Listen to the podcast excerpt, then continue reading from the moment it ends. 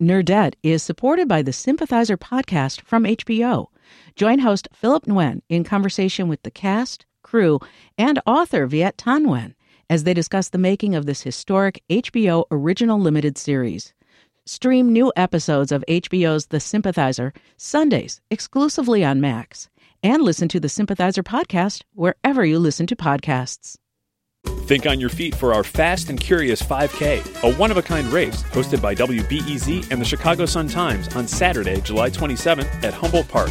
More info and early bird registration at wbez.org/events. From WBEZ Chicago, this is Nerdette. I'm Greta Johnson. We did it. We made it to another weekend. Coming up, I talk with the editors of an excellent new collection of short stories about why they wanted remixes of Arthurian legends. There's just so much there there. Like you have underdog stories and you have stories about power balance and then you have these love stories and there's battle, there's politics. Like what isn't there? Plus, Anna North takes down the myth that we were supposed to treat lockdown as a time to be productive and awesome and amazing. This was always a strange argument to me, and I was surprised to see it just persist and persist and persist and still be there today. But first, it's our panel on the week that was. Both panelists this week are friends of the show. We have Meha Ahmad, senior producer for WBEZ's midday talk show Reset. Hey, Meha. Hey, Greta. And we have Ariane Nettles. She's the deputy editor at City Bureau here in Chicago. Ari, hello. Hello. I love your singing hellos. They always just make me so happy. I know, I know. You know, that's how I get ready for the day. Like every time we talk, I do I get on the mic and I do a little hello, hello. Ooh, that's nice. It Ari. is. It's beautiful. Thank you. So I think we should kick things off with the Euro Cup final. You see what I did there? Kick things off. I'm the worst. Ah, I get it. So we're talking about soccer, which most people call football. Full disclosure, sports is not my strong suit, but I do think this is a really interesting story. Um, this was a highly anticipated game. It was Italy versus England. It was a nail biter. It ended with penalty kicks, and three black players for England all missed the goal, and they were subsequently viciously attacked with horrible racist stuff on social media. Uh, now, Meha, you're the one who mentioned this story to us. How closely did you follow it? Like, did you watch the game? No. Not at all. I mean, like, I didn't even know there was a game until I noticed, like, on Twitter, just folks that I follow who I also didn't think were big on sports. All were sort of live reacting to the game, so I'm like, "Oh, something is happening in the world." Well, and there were there were a couple games. There were like several games happening at once, so Twitter was very weird. Which reminds me of I think it was Saeed Jones who tweeted something like "Happy Sports" to all of you who celebrate, because it was just sort of like, "Oh wow, this is a whole thing that I didn't know about." Yeah, and it was so I didn't. I'm like, "Oh, I guess you know, there's a football game, or you know, international football, soccer in America." Um, and then England lost, and when I tell you, like, the way people reacted, I'm like, "Oh, do you care about the, this much?" To me, it was sort of weird to watch, but the the big story to me was the racist backlash against the players, and then what sort of stole the story a bit was Prince William's re- reaction to that. Yeah. So, yeah, the racist harassment was so bad that both Prime Minister Boris Johnson and Prince William spoke out in defense of the players, which, especially given the context around the royal family and, you know, what has come out recently about their treatment of Meghan Markle and the super, you know, racist history they have, it was just like, oh, really? Y'all are chiming in on this one. Like, y- y'all could have sat there and, you know, ate your food. I mean, listen, it's, yes, if you see racism, you should call it out. And as leaders um, and public figures, it is the right thing to do. The problem is it's been inconsistent in how they do it and when they do Mm. it. And, Yeah. you know, especially with like the, you know, the, the criticism around how the, the palace treated Meghan Markle and then the way Prince William um, pushed back on that Oh, criticism that's and, right. you know, really like defended the, the palace and, and like denied that there was any like real problem with racism. You know, somebody had asked me like, "Oh, what do you think the difference was?" I'm like, "It's that Meghan Markle doesn't play soccer." Mm. You know, it, it, that like maybe if she played soccer, he would have cared more. Um, that's so that's that's the that's my criticism of the prince and the palace, and you know, hashtag abolish the monarchy. That's where I'm standing. Okay. Well, yeah. I mean, the I forgot about Prince William's other tweet. It was something about how like we are very much not racist ever, which is like you know love and unequivocal denial. I feel like that always goes well. Um, Ariane, how much have you followed this story this week? So I've followed it enough to um, be irritated by it, you know. And um, I mean, even though it's like, okay, well, I'm I'm glad that he tweeted that, you know like Matt said, we have like, you know, society has a relationship with black entertainers and black sports people where, you know, it is different than like that of, you know, black people as a whole. And it's kind mm-hmm. of like, well, we need these people to entertain us. So sometimes protect them. And even then, of course, we see oftentimes it's like, yes, protect them as long as they're winning. Yeah. And as soon as they're not, they can be disposed of too, you know? So I think it was that piece of it, you know, and as, as somebody who kind of sees, I see myself as a Meghan Markle supporter. It's like, well, if you were really down for the cause, like you would have made sure that she was safer. Yeah. Well, and I think the point you made too about like the idea that there's sort of a conditional acceptance of people of yeah. color, right? Where it's like, sure, you can be on our team as long as you win, as long as you do things that make us look good too. I think this is just like such a striking example of that and such a fucking bummer, you know? Yeah, yeah. And we've seen this in this type of sports arena. Um, so it's like I wasn't surprised by it, but it's just kind of, you know, you can't you can't hold in your racisms for a little bit, you know. Mm, yeah. No. So, another story that shouldn't be at all surprising, but is still disappointing, is what a lot of people are calling the billionaire space race. Uh, so, next week, Amazon's Jeff Bezos is planning on going into zero gravity, but that's a week too late because turns out last week, Virgin's Richard Branson flew to the edge of space and back in his rocket. Here he is talking about it afterwards. I think, like like uh, most kids, I have dreamt of this moment since I was a kid, and but honestly, nothing could prepare you for uh, the view of Earth from space. Um, I mean, it, oh, the whole thing it was just magical. Elon Musk, who owns SpaceX, just booked a trip to space on Virgin Galactic. Those trips cost two hundred fifty thousand dollars, and apparently the company has already gotten eighty million bucks in sales and deposits. Uh, Ariane, how much do you hate this story? I hate this story probably more than I could hate anything. Um, and I think because immediately, as soon as this got into the news, I started thinking about um, the Gil Scott Heron poem, Whitey Ooh. on the Moon. I can't pay no doctor bills, but Whitey's on the moon. Ten years from now, I'll be paying still while Whitey's on the moon and I'm immediately thinking about like you know, of course the poem talks about like can't you know have no you have no insurance, people have no insurance, people can't pay their landlords, all these things that are happening here on Earth.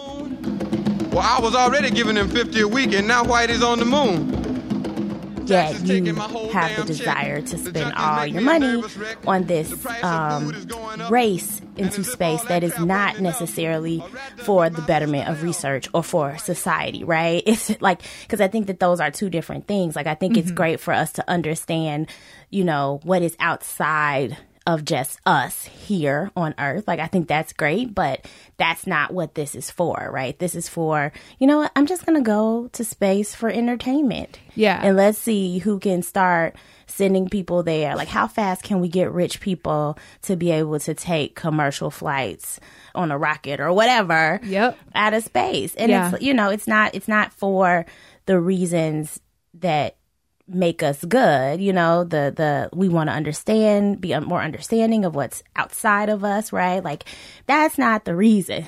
And you know we just have so many people here on earth struggling and it's, it's always it's just always so frustrating to see how easily people can just like look past that you know because it doesn't affect them or it doesn't affect the people that they love and care about yeah it seems like an almost literal ego trip you know? Yes. It's just like, okay, good for you, I guess. I see, I see what you did there. An ego trip. I see I see what you did there, Greta. That was good, frankly. Thank you, Ariane. what do you think, Maha? Um, yeah, you know, I agree. Well, here's the thing. So like I love NASA and I love, you know, um, you know, it, You're a space nerd. Yeah. space nerd. You know, like I love you know space exploration. I think NASA needs more funding. You know, and like I like that. And and then the whole time I'm watching, I'm like, is there is there a piece of this I'm missing? Like, where's the innovation?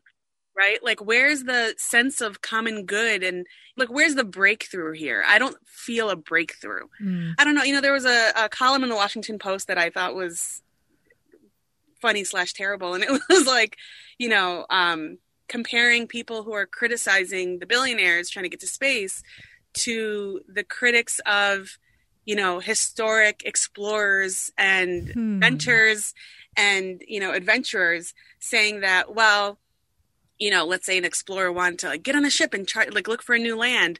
The critics back then would have said like why even bother? Just stay home and you know work in, as a blacksmith. So which i thought was ki- kind of a terrible comparison um Yeah. to say that like it's not like it's not that the critics are are against innovation and advancement. It's what is the innovation and advancement right here? What are these billionaires doing other than trying to like say look i went to space? You know it's it's just sort of like it just what a waste. It just feels like such a waste right now Yeah, it really does. So yeah, the the op-ed you're referring to from the Washington Post, the headline was "The Billionaire Space Race Benefits the Rest of Us." Really, but it's like I don't know if you have to put that right really in the headline. Like I don't think your argument is gonna is gonna work. You know? i just don't see the the social benefit here and yeah i'm rooting for no one in this race Same. That's funny because I was gonna ask y'all who you were rooting for. I- So you're both Yes. abstaining from that. Yes. Well, well, no, like not abstaining, but like really saying, I hope no one wins. Like, it's like actively. It's it's like when you're when neither of your towns, like when your town's team isn't in the Super Bowl, and you're like, I hope both teams lose.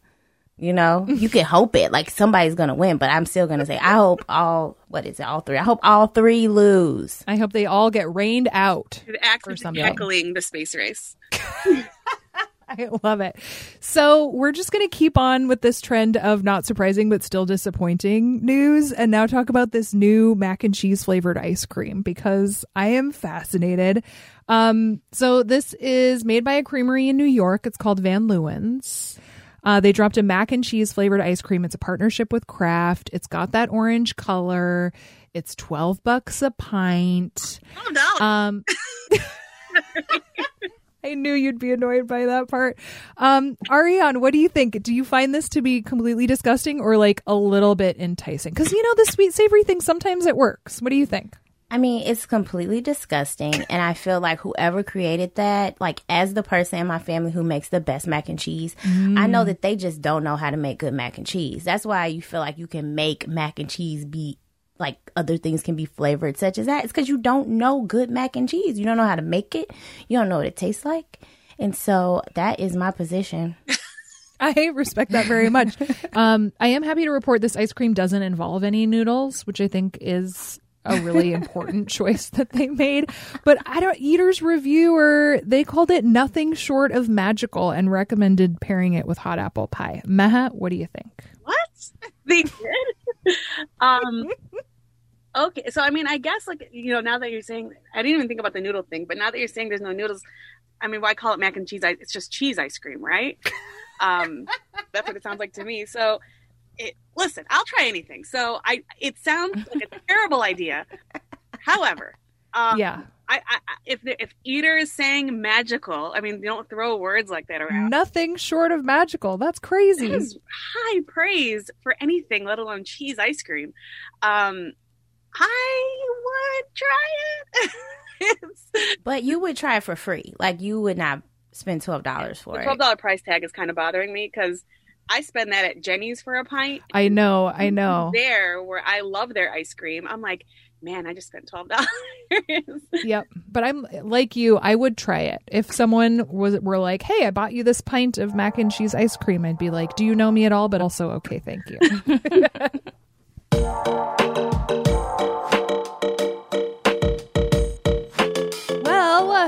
Meha, Ariane, thank you both so much. This was really fun. sure, anytime. This was great.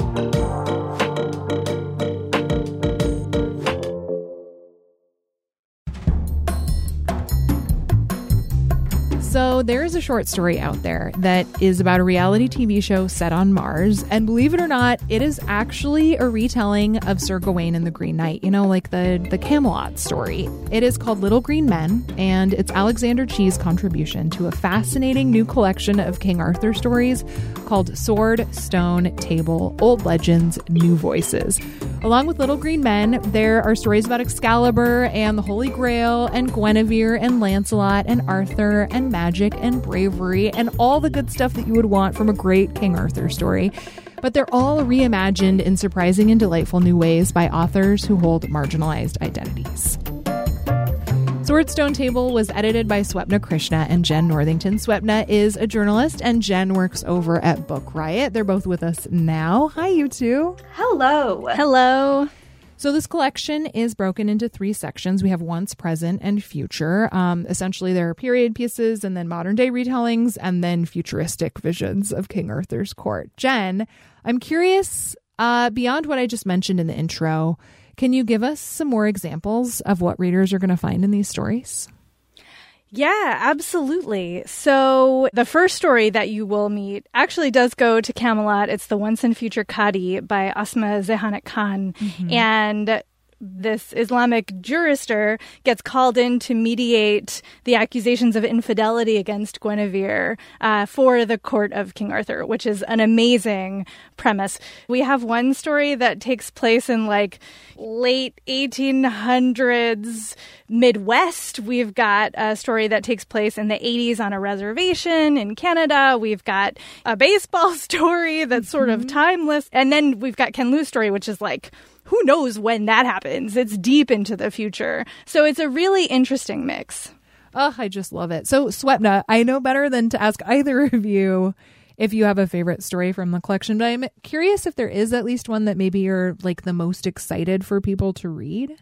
I I think there's there's obviously something I'm excited about in each of these stories, but I think I'm really really excited for people to kind of be challenged and i think Ausma stories really does that. It really challenges your your mm-hmm. perceptions of what's going on what you think is going on. I think another one that really does that well is um anthony's story.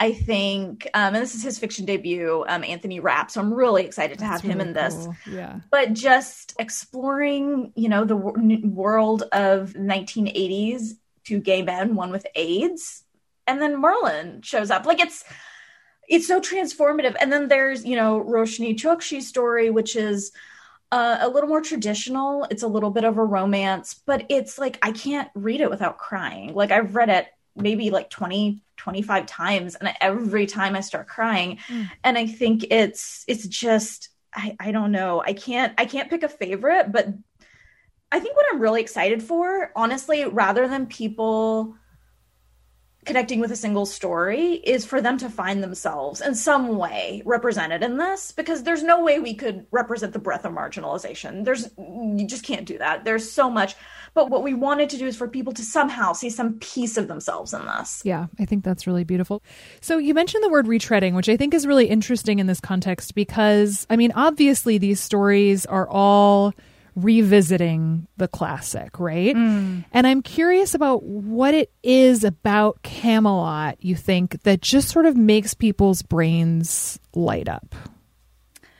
Well, my feeling is that there's just so much there there. Like there are so many characters, there are so many different angles that you can take. There's so many different kinds of stories. Like you have underdog stories and you have stories about power balance, and then you have these love stories, and you know we have quest there's stories magic like and yeah, yeah, exactly. There's there's battle, there's politics, like there's what isn't there, right? Like there's so much, mm-hmm. and for me.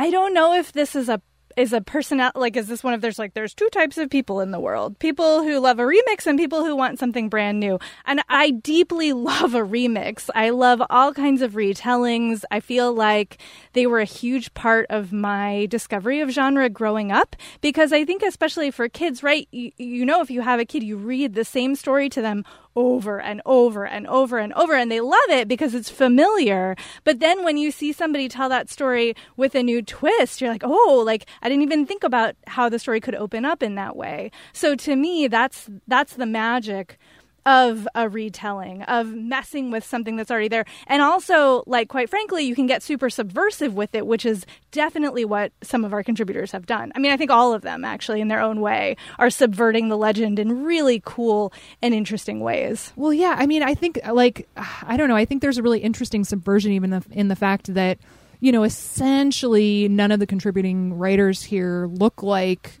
you know what you would picture the knights of the round table to look like even mm-hmm. right yeah i definitely think so and um, i will say we didn't give the um, contributors any specific instructions on when they should write or what they should write we hmm. picked we picked contributors and wanted because we loved their work and wanted them to write what they wanted to write.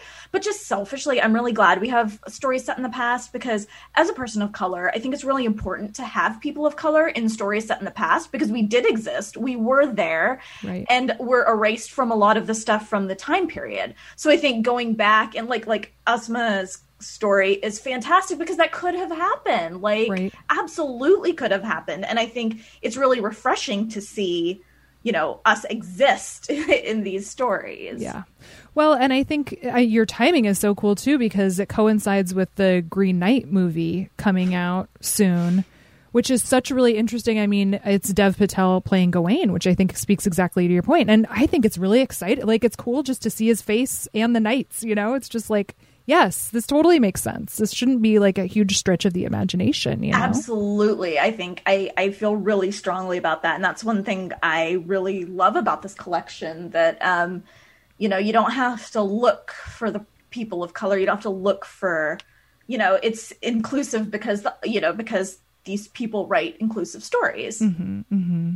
So, Swapna, can you tell me a little bit about the process with the authors? Like, it feels to me so much like these stories are kind of in conversation with each other, but were the authors actually talking to each other at all? No, and that is, I think, Ugh. the magic of this collection. Like, they knew generally who was in the collection. Um, but when we have our launch party, um, that's going to be the first time these authors, you know, in any official way these authors have really communicated with each other. So Jen, I mean, I feel like we've probably gotten to this a little bit through the course of this conversation, but but what do you think the conversation these stories are having together? That's an interesting question. My sense is that they are all exploring what the places of the marginalized are mm. in story in their own ways because you know as we've said, like all of these authors have experienced marginalization in some way. And so how they are in conversation with pop culture, with society, with literature, with fan fiction, with whatever, um, they are all actively part of a conversation that is happening in books widely. And so it was very exciting, I think, to get yeses from them that they would then bring those perspectives and those conversations to this anthology. That is really amazing. Um, okay, so before I let you go, I'm curious if there's another, you know, well-known, well-loved mythology that that you think could use a similar treatment. I mean, I, the answer is all of them. just everything. Just everything. Remix all of the things is oh, how I, I feel that. about that. Uh, With the exclamation point at the end. I heard it and I loved yes, it. Yes, it was there. What do you think, Swapna? Yeah, um, so I think I would probably there's two um there's two that are close to my heart. One is Homer, like the Iliad and the Odyssey have been a huge, and there's again, so like you could turn absolutely turn that into a cinematic. Oh God, universe. I mean they're literally epic. Yeah, yeah, exactly. There's between those two books, there's just so many characters, so many stories to tell, and so many stories that seem like they've been told on the page, but you know, if you actually look at the text, they haven't. So that's probably one. And then the other is the Mahabharata, which is a Hindu epic that is just, I mean, it's an epic. Like, it's epic. Um, yes. Um, and I would love to see, I would love to edit an anthology of stories based on that. Now, is there like a TV show or a, like movies that yes. were based off of those? Yes, there are. It was like a, like uh, every Indian household that was around, that was here in like the like 90s has these on like VHS. Yes. it's like, like an eight part series that yes that yep I mean, it does sound amazing. Speaking of epic, it sounds amazing. It's like It's- it sounds soapy too, like is, in the it is. perfect It's way. very soapy, and it's like you know, it's got, it's got, it's a lot. It, it, the closest comparison would be something like the Iliad and the Odyssey. It's got gods and mortals, and you know, families and feuds, and ep- it's just, it's fantastic. That sounds amazing. I definitely hope we get to read that collection someday. Um, Jen, Swapna, thank you both so much for coming on. This was really fun. Thank you. Thank you so much. After the break, I talk with Anna North about how we all need to cut ourselves some slack for not learning a whole ass new language while we were in lockdown.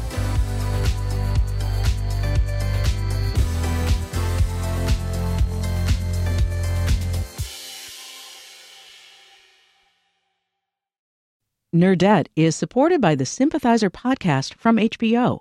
Join host Philip Nguyen in conversation with the cast, crew, and author Viet Thanh Nguyen as they discuss the making of this historic HBO original limited series.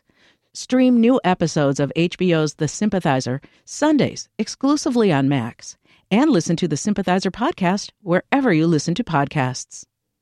Think on your feet for our Fast and Curious 5K, a one of a kind race hosted by WBEZ and the Chicago Sun Times on Saturday, July 27th at Humboldt Park.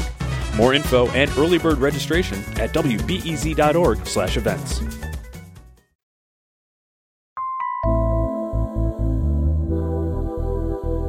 The pandemic is still far from over, but a lot of us are starting to inch back to normal life, whether we like it or not, which means a lot of us have started to get together with friends to talk about what our experiences have been like over the past 15 ish months. I recently came across a Vox article that I thought was really important to unpack a little. The headline is Lockdown was not a sabbatical, and it's all about the idea that it is totally okay if we didn't learn a new language or reupholster all of our furniture over the past year. It was written by Anna North, who also happens to be the author of an excellent book called Outlawed, which came out earlier this year. Anna, welcome to Nerdette. Hi, thanks for having me. Thank you. So, uh, the thesis statement of this article essentially is that there's all kinds of pressure for us to frame our time in lockdown as this like great opportunity for us to learn a new skill or start a new business or at least to be as productive as possible. Um, obviously, there has been a lot of backlash to this also, but I think we should start with like that original premise. Can you set what that argument up was a little bit? I feel like it's steeped in privilege. Yeah, I mean, I feel like this started almost as soon as the lockdown started, like at least in the US, right? I mean, things started locking down like in March, and, you know, by like mid March, there were already stories about like, how to use this time to become a better cook, how to use this time to get exercise, how to use this time to like catch up on your hobbies, to get a new hobby, all this stuff. Um, even like, you know, business experts on Twitter saying, like, well, if you don't come out of this time, you know, with a new skill, what were you even doing?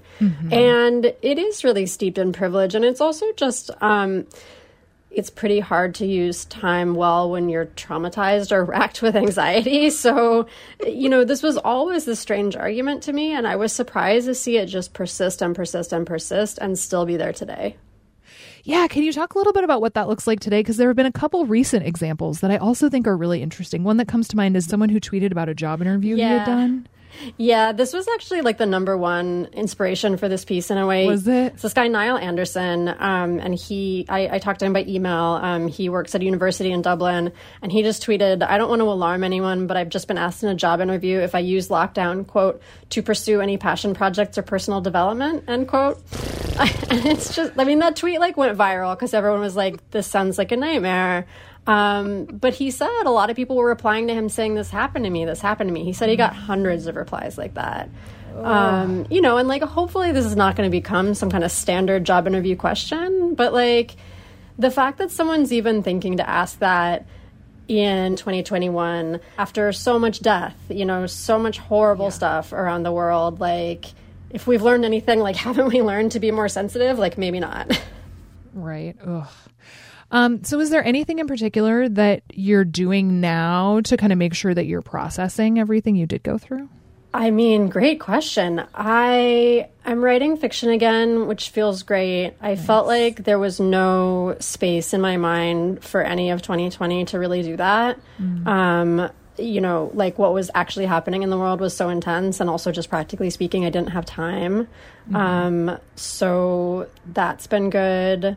I'm gonna go swimming tomorrow. I haven't Ooh. been swimming this whole oh, time, oh, so, so nice. you know, like baby steps. I think a lot of us are doing are doing like those little things.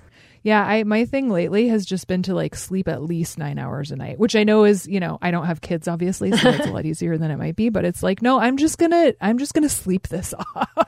that sounds great. If I could go back in time to before I had a child, I would definitely sleep nine hours every night. I hope I didn't just rub it in. No, you're no. doing great. but that's also like a really good like rest is i think really undervalued and yeah. is a form of processing um yeah. you know and i think like to some degree, I think some of us are kind of like relearning the value of rest right now. I think that's great. Yeah, totally. So, can you tell us a little bit about what you're writing? Because I'm really excited to hear you have another book coming. I mean, I assume um, it'll be another book, right? I'm working on another book. It's at the very, very beginning. Um, I think what I'll say about it is just like um, it'll be set in the present.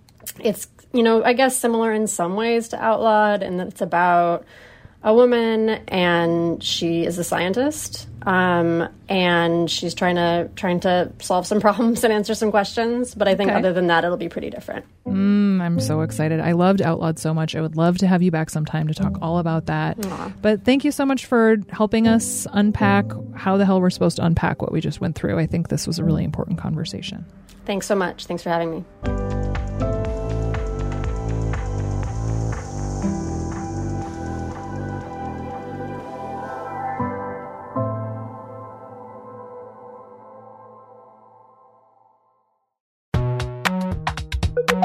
that's it for today. We are taping our version zero book club discussion on Friday, July 23rd. That is next Friday. That's also the day season two of Ted Lasso drops on Apple TV Plus, but that is irrelevant in this specific moment. If you have read version zero and you have thoughts, I would love to hear them. Uh, record yourself on your phone, then email the file to nerdettepodcast at gmail, and then tune in to hear the chat on Tuesday, the 27th. Also, other book club news, we did an Instagram poll to ask y'all what the August book club book should be, and you chose Kazuo Ishiguro's Clara and the Sun, so pick that up when you can. I'm excited to read it. I haven't read it yet, but it looks great. Speaking of Instagram, you can keep in touch with us on the internet. Nerdette is at Nerdette Podcast on Instagram and Twitter. I am at Greta M. Johnson on Instagram and Twitter, and our producer Isabel is at Isabel T. Carter on Twitter. We've got a newsletter. It's pretty sweet. It comes out once a week, and there's a bunch of links to cool stuff in it. You can sign up for that at wbez.org slash nerdetteaf. All right, that's it. See you next Friday.